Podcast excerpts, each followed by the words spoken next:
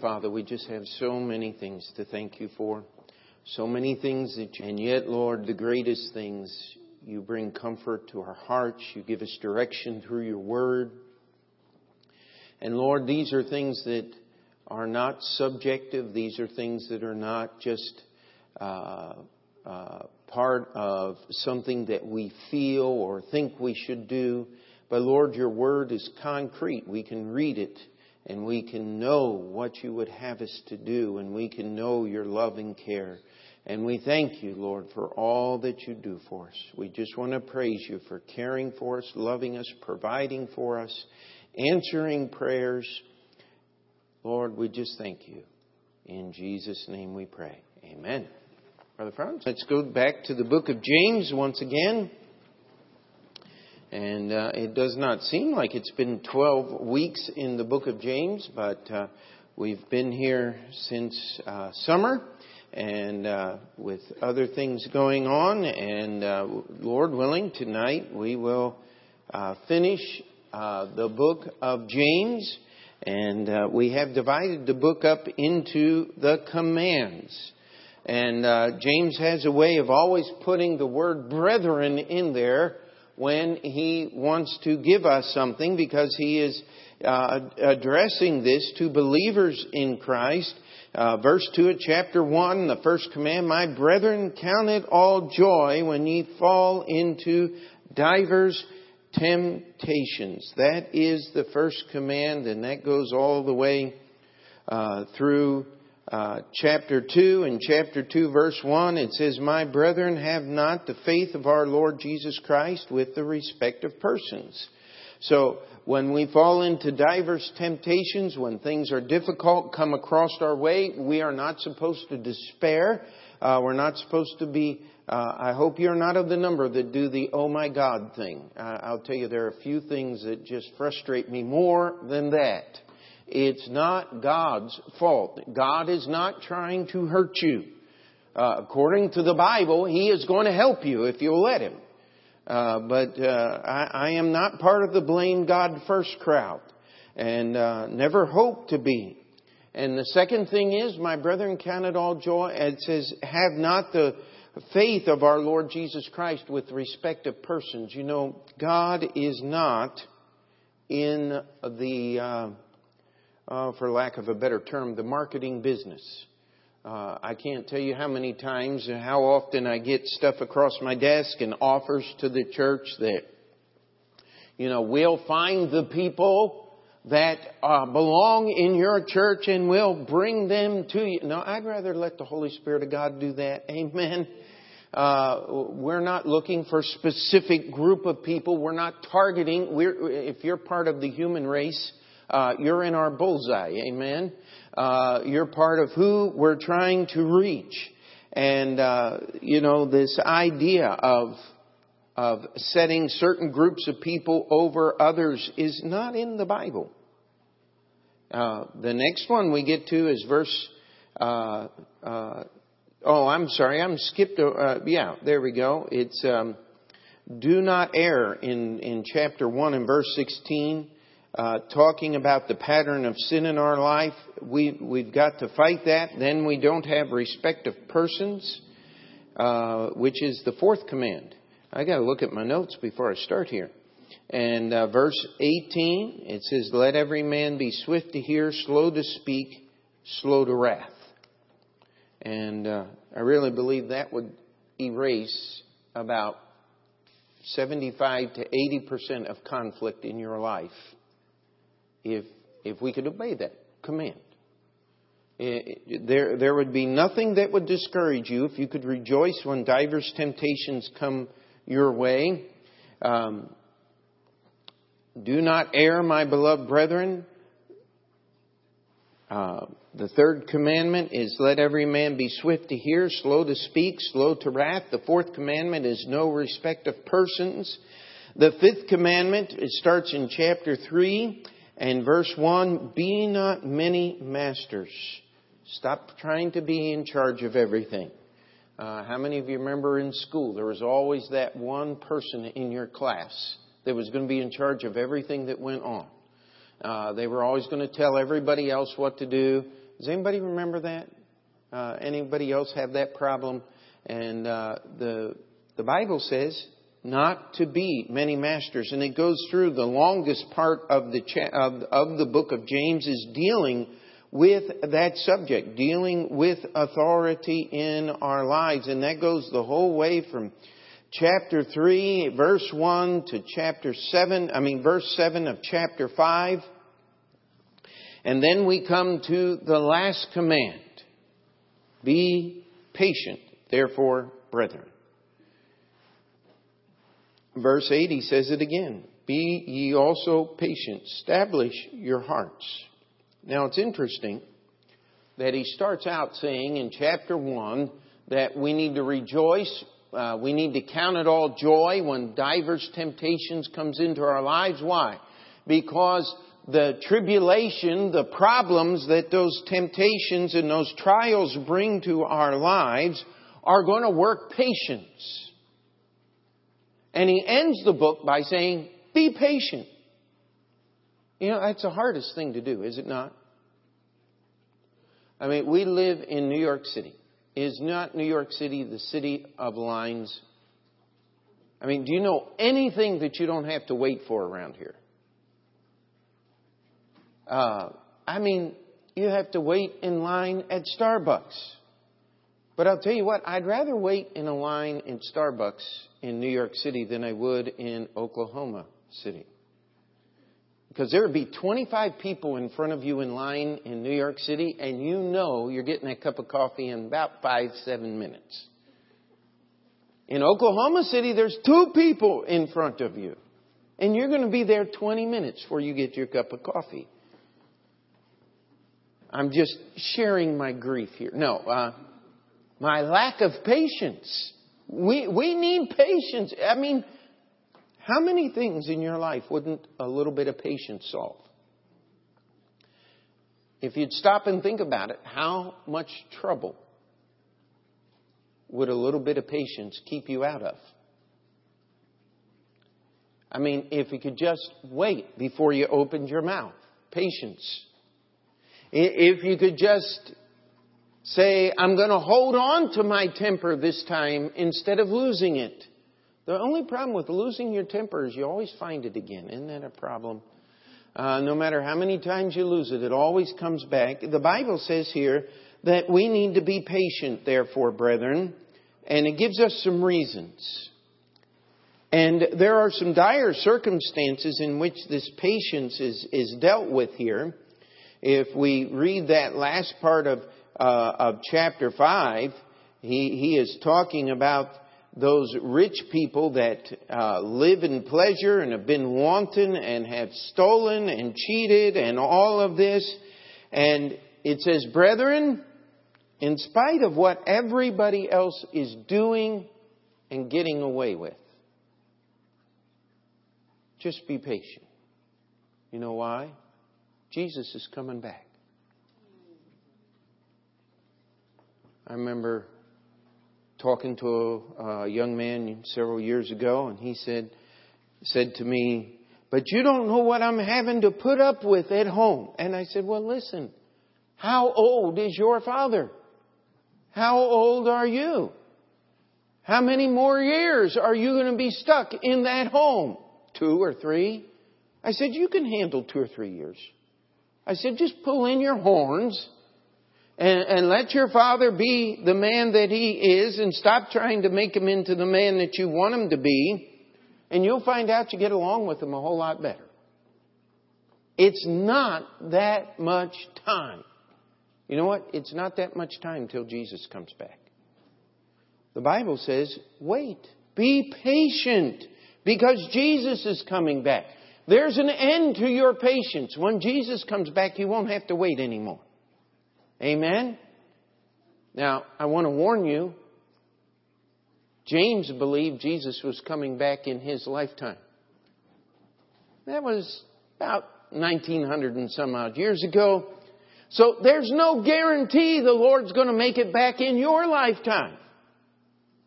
But in God's time clock, that's still not a very long time. If you were to live to be 150, you'd break all the records that we have in modern time periods. Isn't that true? But how long is 150 years compared to eternity? Uh, I think James put it this way like a vapor in the last part of chapter 4 that our life is not here that long. Be patient. Why? Because the coming of the Lord is at hand unto the coming of the Lord. And he gives us an example. Behold the husbandman waiteth for the precious fruit of the earth and hath long patience for it until he receive the early and the latter rain. Now, again, we believe in understanding our Bible literally. How many of you know what the early rain is? Or the latter rain? See, that was something that happened in the land of Israel every year. Their growing season was a little different than ours. Uh, their harvest would have actually been about the time that we here in the Northeast start planting. And so their planting time would be in the fall uh, of our year. And they would go out, and that would be the early rain. You see, it's semi-arid over there, somewhat uh, not tropical, but uh, uh, clo- much closer to the equator than we are here. And uh, they would get rains that would soak the ground early in the year after the dead season was over. Guess what that did? It would soften the ground so that they could till it. They didn't have John Deere and Ford and Massey Ferguson and all those big farm equipment like we do. I mean, when they were talking uh, horsepower, they were talking about horses, uh, which they most often didn't use. It was more of uh, uh donkeys that they used, and uh, donkeys are wonderful, but they're not big, strong animals. They used oxen to pull a plow. How many of you have ever seen a real oxen walk? I mean, it could take you half a day just to get across the street following an ox. And that's all they had to pull the plows. That latter, that early rain would soak the ground and soften it up so it could be plowed and sown. And then they had the growing season, and then just before the harvest, God had planned the seasons in Israel. It talks about He keeps His eyes on that land. And just before the harvest would come the latter rain. And it would ripen and bring the fruit and the harvest to perfection. You know what? If you were sowing and reaping in those days, you didn't have an irrigation system built up and go out and fire up your little gas powered motor and start pumping water from the river if you didn't get the rain, you didn't get a harvest. Guess what? You prayed for rain. You wanted it to come, and God said, Listen, the farmer has to wait for the rain. And it comes. And then he can have the harvest. He says, You just wait. I mean, we can read things in our Bible today. Have you ever thought about this? And I'm sure you haven't been around here very long because I love thinking about things like this and preaching about it. But there are things in your Bible that people 50 years ago would have no idea what it talks about. But it makes perfect sense to you and I today. One of my favorites is in the book of Revelation. It says, All the world is going to view the dead bodies of the two witnesses for three days. Do you know that 50 years ago that was impossible?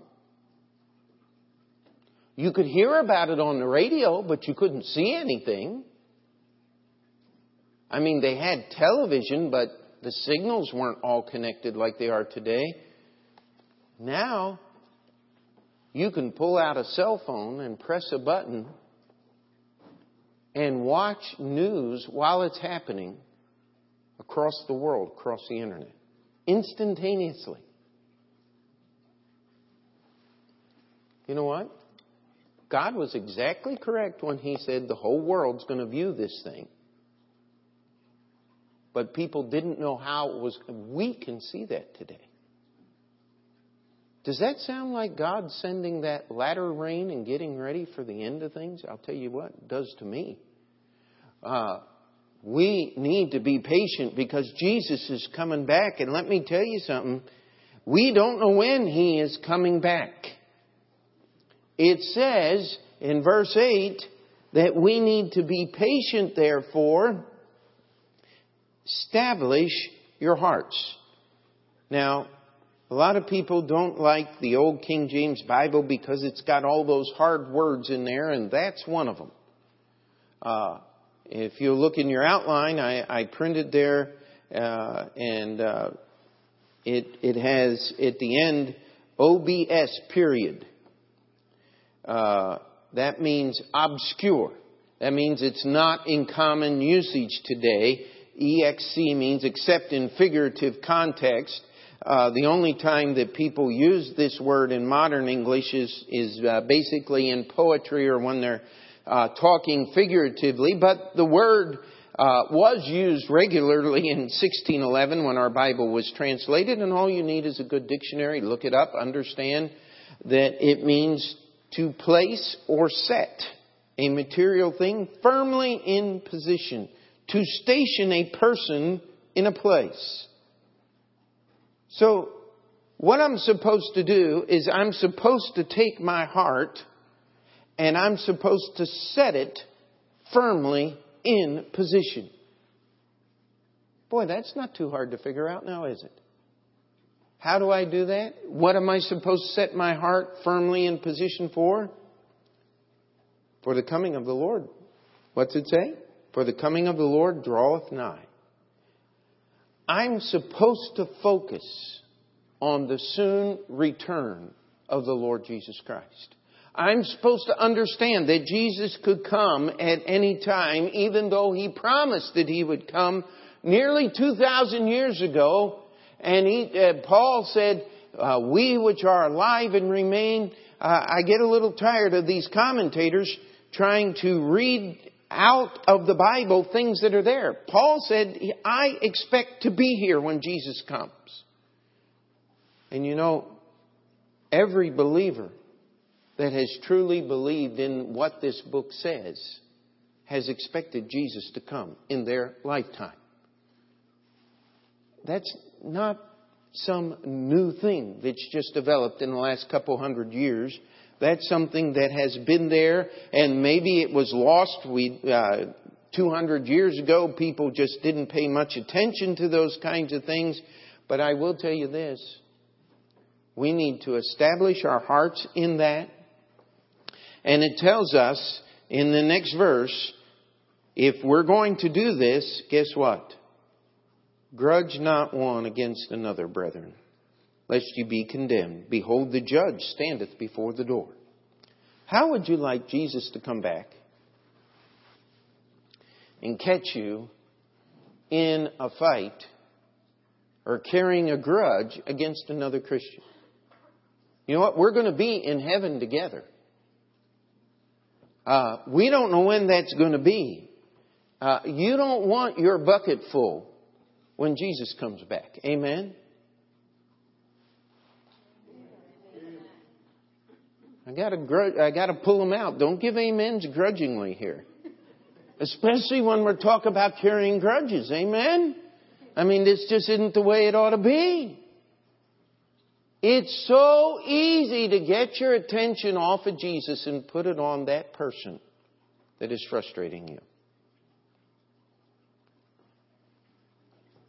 The Bible says you don't have time to waste your life energy doing that. And by the way, God, the judge, standeth at the door. He's going to judge you for carrying a grudge just as much as he's going to judge the person who did the wrong things that you may think you have a right to carry a grudge about. You've got to give that to the Lord Jesus Christ. That's what forgiveness is all about. And the Bible says if you're going to establish your heart, if you're going to build your heart, if you're going to set it in a firm position so that it cannot be moved, you can't be grudging one against another. There is nothing anyone can do to you that you cannot give to the Lord Jesus Christ. There's nothing anyone can do to you than that Jesus Christ has already paid for it on the cross when he said it is finished. And our God is just. He will judge every sin. Let's just make sure that we don't add to the list things that we have done. And carrying a grudge is certainly one of those things. It will take your attention. It will unfix your heart. And verse 10, it says, Take my brethren, the prophets, who have spoken in the name of the Lord for an example of suffering, affliction, and of patience. Behold, we count them happy which endure. Ye have heard of the patience of Job and have seen the end of the Lord, that the Lord is very pitiful and of tender mercy. Now, it's interesting here that James says, You take my brethren, the prophets. Now, James was taking quite a bit on himself saying that, was, is he not? He's saying, My brethren, the people that I am peers with, the people who are part of who I am, I'm a part of that group that is called prophets. How about Moses? Elijah? Elisha? Nahum, Habakkuk, Zephaniah, Haggai, Zechariah, Malachi? I mean, those were all prophets. How about Nathan, who stuck his finger in King David's face and said, Thou art the man? Those were God's prophets. And James says, Listen, I'm one of them. Why could he say that? Was James foretelling future events? No. He was foretelling God's Word. He was giving us direct revelation from God just as much as Moses did when he was writing the words of this book. That's what James is saying. He's saying, now you look at Moses. You talk about somebody who suffered contradiction of himself and, and endured. I mean, how would you like Moses? How would you like to have been Moses? I mean, we just got through this in Sunday school a couple of weeks ago. God called 70 elders of Israel, and He gave each one of them just a little bit of Moses' spirit. And they could hardly control it took 70 men. Moses was quite a man in God's estimation. But guess what? He says, I want you to take their example and I want you to have patience. How about Job? Has anybody been more contradicted than Job was? Fallen farther from the richest man of the East to one of the most impoverished paupers, only to be raised back again to double time the richest man in the East. Had his own wife come and tell him, curse God and die. I'll tell you what, we need to have patience. Because no matter what the Lord is putting you through today, He's going to get glory if we'll keep our attention on Him. If we'll establish our hearts so they cannot be moved. If we'll keep looking for His return, we can understand that God wants to use our lives. It says, Behold, we count them happy which endure. I'll tell you what, there's one thing that I, have started praying about more than anything in my life. I want to finish well. I can't pray too much about the beginning. That was a long time ago. But I'm starting to pray about finishing. That's if I get the full three score and ten, that's only 20 years away. You know what? We need to, we need to start paying attention to this thing. I think the Lord's going to come back before that 20 years is up. I really believe it with all my heart. But you know what? He could not come back for another 2000 if he wants. It's his time clock, not mine.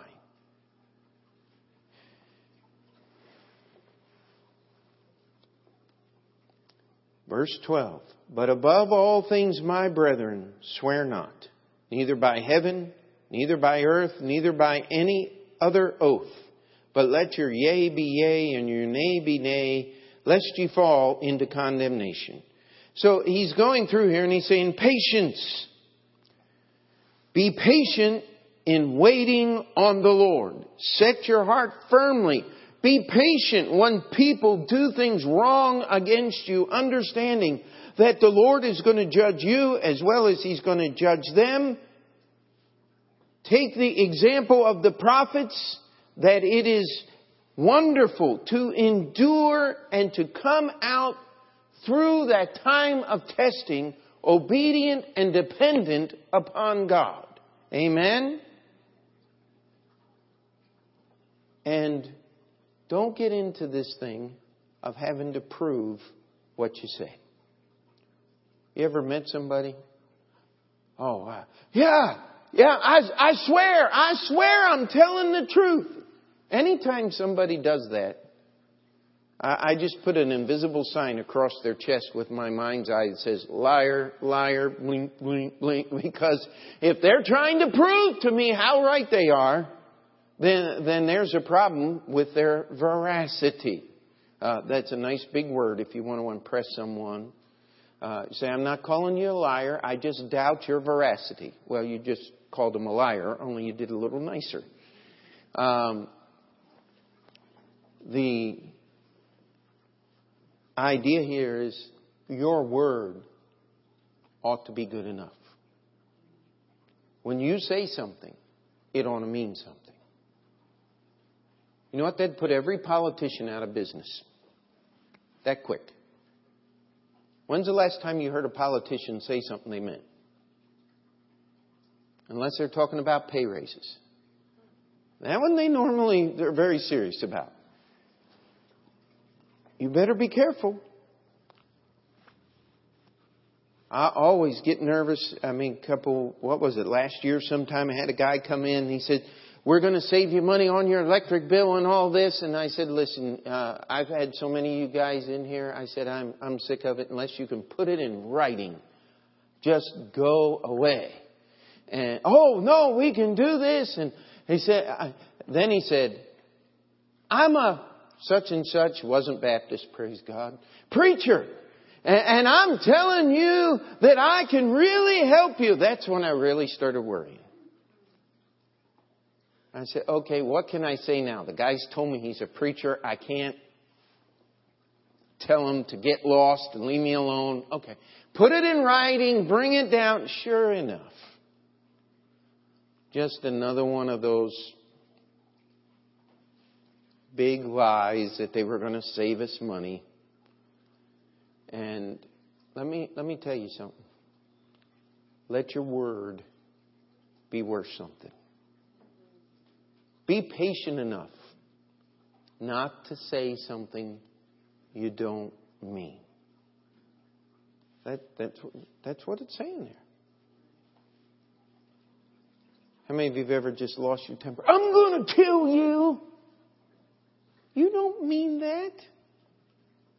Don't say it. Don't train people not to believe you. And by the way, as a Christian, you ought never say those words. Amen? That's breaking one of the commandments. You see, I've got to be patient. I've got to establish my heart. I mean, I got to set it fixed. I don't have time or right or reason to grudge against another person, even if they do me wrong. I'm going to take the prophet's example. And it's better to endure and come out the other side still trusting in the Lord than it is to end up like Jonah when we end the book. The sour, disgruntled, bitter man at the end of the book. He was still prophet of God. I'll tell you what, God will let you sour in your juice if you, that's what you so desire. He won't stop you. But you'll sure be the one that suffers for it.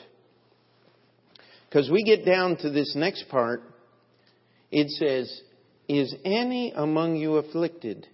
Let him pray. And the last, from here to the end of the book, is about prayer. Is any merry?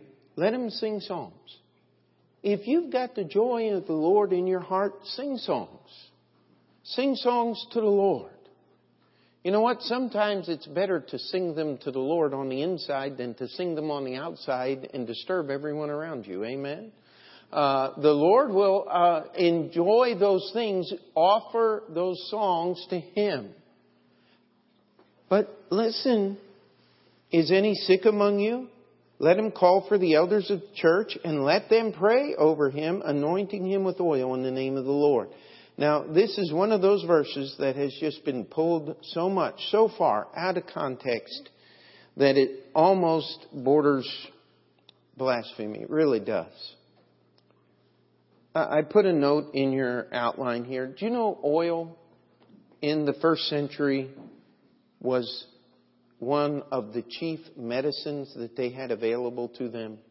Do you know that olive oil, I believe it is, or, or garlic oil actually will rid your body of all kinds of infection? Uh, olive oil is one of the most healing things that you can put on your on yourself. What it's talking about here is, hey, the first place you ought to look when you get sick is not in the pill box and not to the doctor. You ought to look to the Lord. And I am available to pray. I, I will come and pray. That's the elders, is the pastor of the church.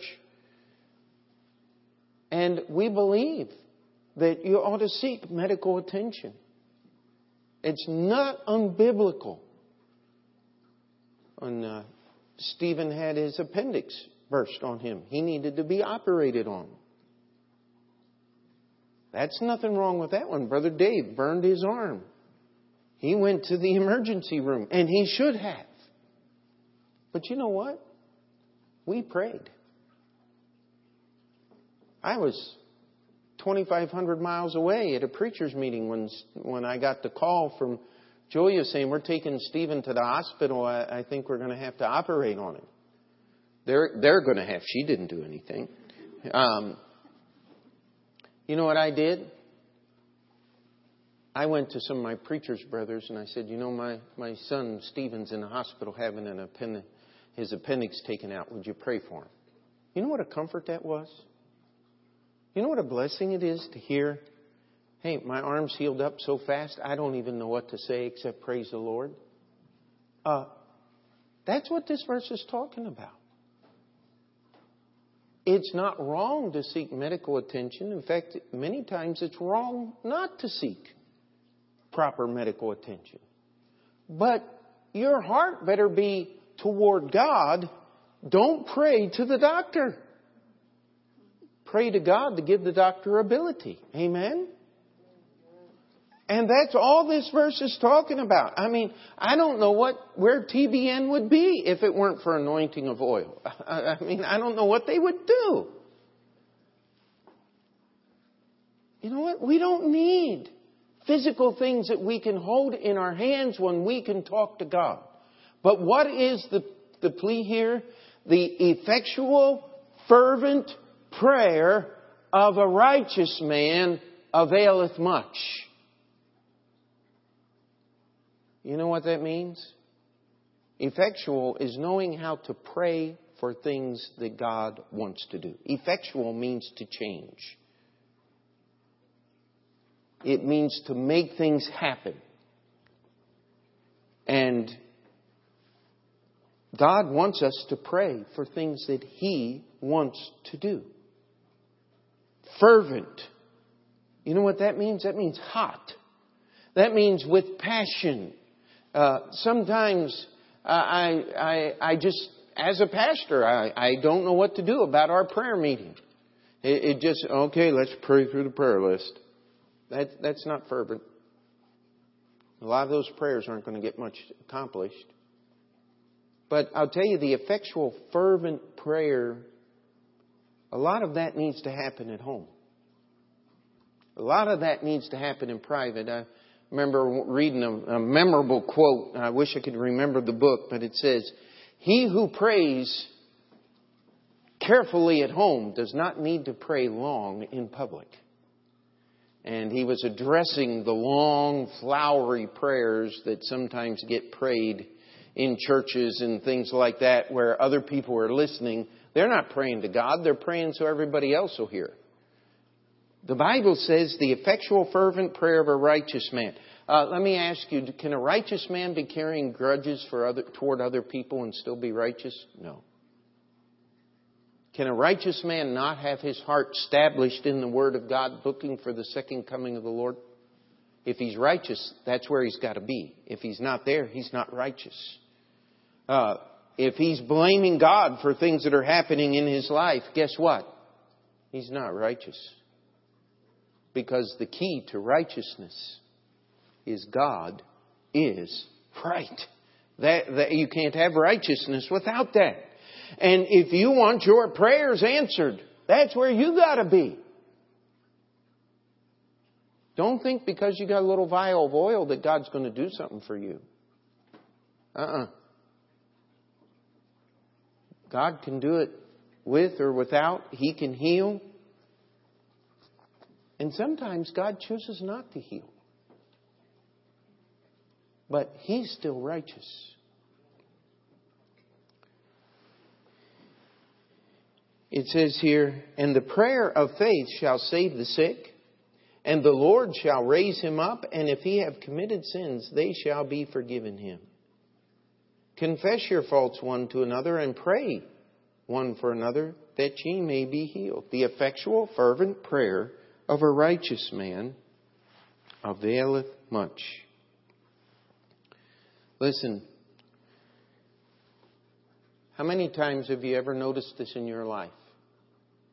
You're struggling and you're praying, and all of a sudden God starts answering prayer. And then you start thinking of things in your life that aren't quite right with God the way they ought to be. And He brings that to mind and says, You need to get this right. Has anybody else ever had that happen? Well, you see, it's not some magical formula. It's when you draw closer to God, what are you going to be faced with first? Your own sinfulness. You want to deal with someone else who's got real sin problems in their life? Pray for them. Pray that they'll get a, they'll step a little close enough to God that they'll be convicted. And uh, if you try to convict them, guess what? That's not going to work. Only when God convicts them. Now, does that mean we shouldn't name sin? No, absolutely not. The Bible tells us to name sin. That's part of preaching. Sin is still sin. No matter what it is, whether it's gossiping or immorality of so many varieties that we wouldn't even have time to name them all, nor would we want to tonight, God still calls sin sin. But when you get with God and He convicts you, He will change you from your sins. And that's what the last part of this is about. And it gives us the example of Elias or Elijah. It says, he was a man subject to like passions as we are. How many of you know that Elijah tried to quit on God? Actually got it done about 18 years early. He just sat around, twiddled his thumbs, all except for a couple letters to Ahab for the last Uh, as many as 18 years of his life. Why? Because he was a man subject to like passions as we are. But God still answered his prayer and it didn't rain for three and a half years. Could you imagine what the land looked like after three and a half years of no dew and no rain? There wasn't a living thing left. Only where the springs of water came up out of the ground. It says he prayed again and it rained. And the God that answered Elijah's prayers wants to answer your prayers. Brethren, if any of you do err from the truth, and one convert him, let him know that he which converteth the sinner from the error of his way shall save a soul from death, and shall hide a multitude of sins. The Bible tells us to watch one for another, to be concerned about what's going on in their life. But be careful.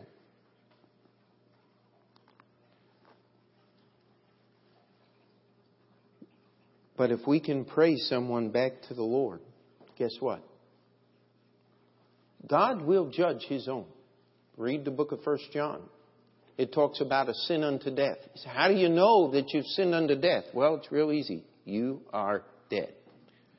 If you're still alive, you haven't got there yet. And I can give you stories of people I know who passed that border. Who just shortly before they died, I remember one story very poignantly, very, I, I was just a little child when it happened. But this man told my mother, it was actually one of my uncles. He said, I wouldn't surrender to be a preacher. He was in a car wreck.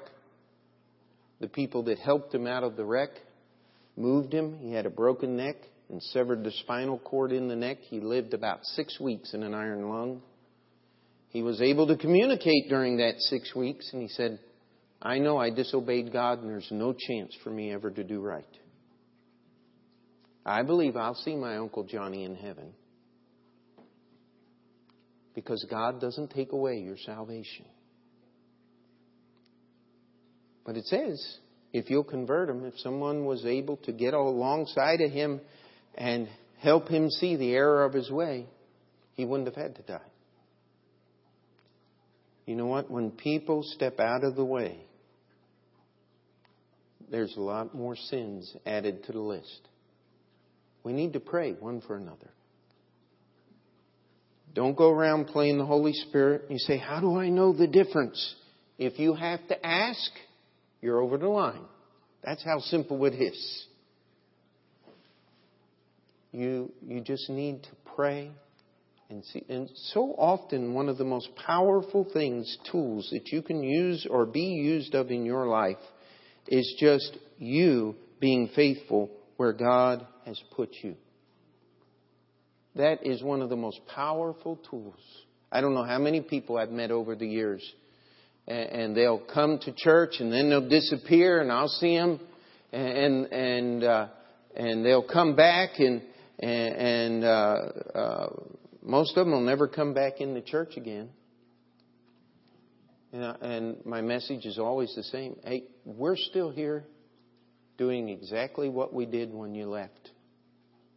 And when you're ready, we'll still be here and the doors are open. You know, we're not afraid to help someone get closer to Jesus. Amen. That's what church is about. Where else are you going to get it done? And what we need to do is just simply be faithful to the Lord. You know what it's called? Being patient. We love patient people. We hate being patient. And yet, if we're going to serve God, that's what we got to be. It's patient. And all God's people said, Dear Heavenly Father, we thank you for this wonderful book. Lord, how many things we've covered in the last 12 lessons on this book. An entire lifetime of living, and if we could only just grab a hold of these commands that are in the book. In the book of James, five short chapters. Lord, I ask that you would work in our midst, that we may just simply lay hold of your word and live it. It's in Jesus' name we pray. And before we finish that prayer, we'll just give an opportunity to slip out of your seat, spend some time at the altar if you need to. We won't be